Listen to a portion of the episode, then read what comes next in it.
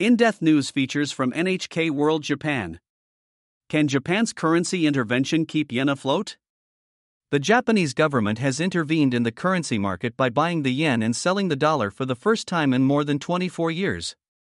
The move was intended to keep afloat the value of the yen, which has so far declined over 25% against the dollar in 2022. Did the intervention have any effect? Why did the government act? Will there be more yen buying? NHK World asked an expert. Looking back on September 22nd. September 22nd, the day of the government's currency intervention, started out with all eyes on the Bank of Japan. The U.S. Federal Reserve had just raised its key interest rate by 0.75 percentage points and released a projection on future hikes that was more aggressive than the version released three months earlier. It was anticipated the Swiss National Bank would pull its key rate into the positive, while the BOJ would not change its ultra loose policy and be left as the only country with negative interest rates. Not only did both of those things happen, but BOJ Governor Kuroda Haruhiko reiterated his strong commitment to easing, saying at his news conference following the policy meeting, the Bank of Japan will not raise rates for the foreseeable future. Rather, we will further loosen policy if needed. With the widening monetary policy divergence highlighted between Japan and other major central banks, the yen slid further. The Japanese currency had, up to that point, already lost about 20% of its value in 2022 against the dollar as many central banks had tightened policy earlier in the year. The yen lost ground against the dollar past 145, a threshold not crossed since 1998, as Kuroda continued his news conference. Then, the dollar yen pair suddenly reversed course, going from 145 to 140. Finance Ministry Vice Minister Kanda Masato revealed soon after that Japan had intervened by buying the yen for the first time since 1998, clarifying, the government has just taken decisive action. Japan spent approximately 2.84 trillion yen, or $19.6 billion, intervening in the currency markets from August 30 to September 28. Information on the amount spent on each day within that period will be released in November, but if it had all been spent on September 22, that would make it Japan's largest currency intervention to date. Motive for intervention The intervention came as people in Japan were suffering from higher import prices due to the weaker yen. Yen based import prices are, on average, 41.8% higher than last year. Economist Kumano Hideo notes the yen started drastically weakening from March. If the currency exchange rate goes from 115 yen against the dollar to, say, 145 yen, that pushes up import prices by about 30%. People across Japan are feeling the effects, with shoppers complaining about price hikes. The Kishida administration must address the price increases or face a fall in its approval rating, says Kumano. The government has gone to its last resort in terms of forex levels, intervention. Kumano adds that intervention is psychological in nature. An intervention right as the yen weakened past 145 against the dollar was meant to make market participants conscious of that level. Every time the yen weakens past a key threshold, the government will set a new line of defense. It's all meant to keep yen weakness at bay for a little while each time. The yen's moves after the intervention. Sure enough, the September 22 intervention only briefly halted the yen's slide the dollar yen pair returned to roughly the same levels as before the government's move. What's more, the yen weakened further, with the greenback making it past 149, a 32 year low for the yen. The government's intervention was aimed at strengthening its currency. Yen buying reduces the amount of yen in the market and raises its value. However, the BOJ's ultra easy policy is having the opposite effect. Monetary loosening increases the sum of money in the market, thereby lowering the value of the yen.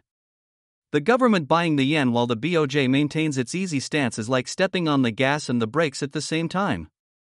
Kumano says officials are painfully aware that intervention can only accomplish so much. The government knows that the effects of intervention are limited. That's why it launched a surprise attack, so to speak, at the most effective time, just after all the major monetary policy decisions. You deploy such a strategy when you know your battle strength is lacking, so to speak, he says. How limited the government's ammunition is may depend on Japan's foreign exchange fund special account. This is basically where the government gets its funds to intervene in the currency market. Kumano notes there are about $1.3 trillion in this special account, so if you evaluate just that figure, it seems like the government has an abundance of funds. However, much of that money has been invested into things like US government bonds, so the amount of liquidity the government has may actually not be that high. Given the situation, I would say the scale of currency intervention was daring. He adds that officials were able to be bold because they likely have no intention of continuing intervention for an extended period. How long, then, might the yen buying continue? Kumano believes the government will keep intervening for several more months because it thinks the yen only needs to be kept from weakening until the US economy takes a hit from its own hikes. There will likely be concerns about the US economy in a few months, and the Fed may stop its rate hikes. If that happens, the currency market will see pressure in the opposite direction toward a stronger yen. He points out if you see the market eventually turning around, intervening right before the corner would be the most effective. The other risk to fighting high prices. Currency intervention isn't the only tool the government is using to tame high prices. Prime Minister Kishida Fumio says his cabinet will compile an economic package to fight inflation. However, Kumano cautions that policy support could weaken the yen further, and thus, worsen inflation, if it's seen as more than the country can finance. He cites the situation that recently took the UK by storm as an example of how worries about fiscal stability can lead to currency depreciation. The Truss administration unveiled tax cut plans to help its people deal with soaring prices. That meant the government would have to borrow more, which prompted investors to sell the British pound the sterling hit a record low against the dollar. The economic panic that ensued was so great that the British government had to backtrack on its tax cut plans.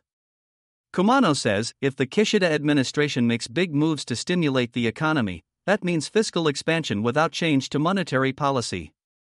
The yen might go into freefall as the pound did. Kishida's trump card. If the Japanese government has an effective way to stop yen weakness, it may come down to Kuroda's successor as BOJ governor. Kumano points out the Kishida administration has a trump card, so to speak. The yen is weakening because the Bank of Japan is saying it has no inclination to raise rates even as the US does so. But if the BOJ governor changes to someone with a different stance, the dollar yen pair may move in the opposite direction. As for when the government might play that card, Kumano thinks, as early as December. Kuroda's term as governor ends in spring of 2023. Kumano explains public attention tends to point to the government at the end of the year, when the budget for the next year comes into focus. By announcing Kuroda's successor at that time, the administration may hope to put the brakes on the yen's fall. With the global currency market experiencing volatility, the Japanese government and the BOJ will have to tread carefully when it comes to the yen's value. Yanaka Marie, NHK World anchor and reporter.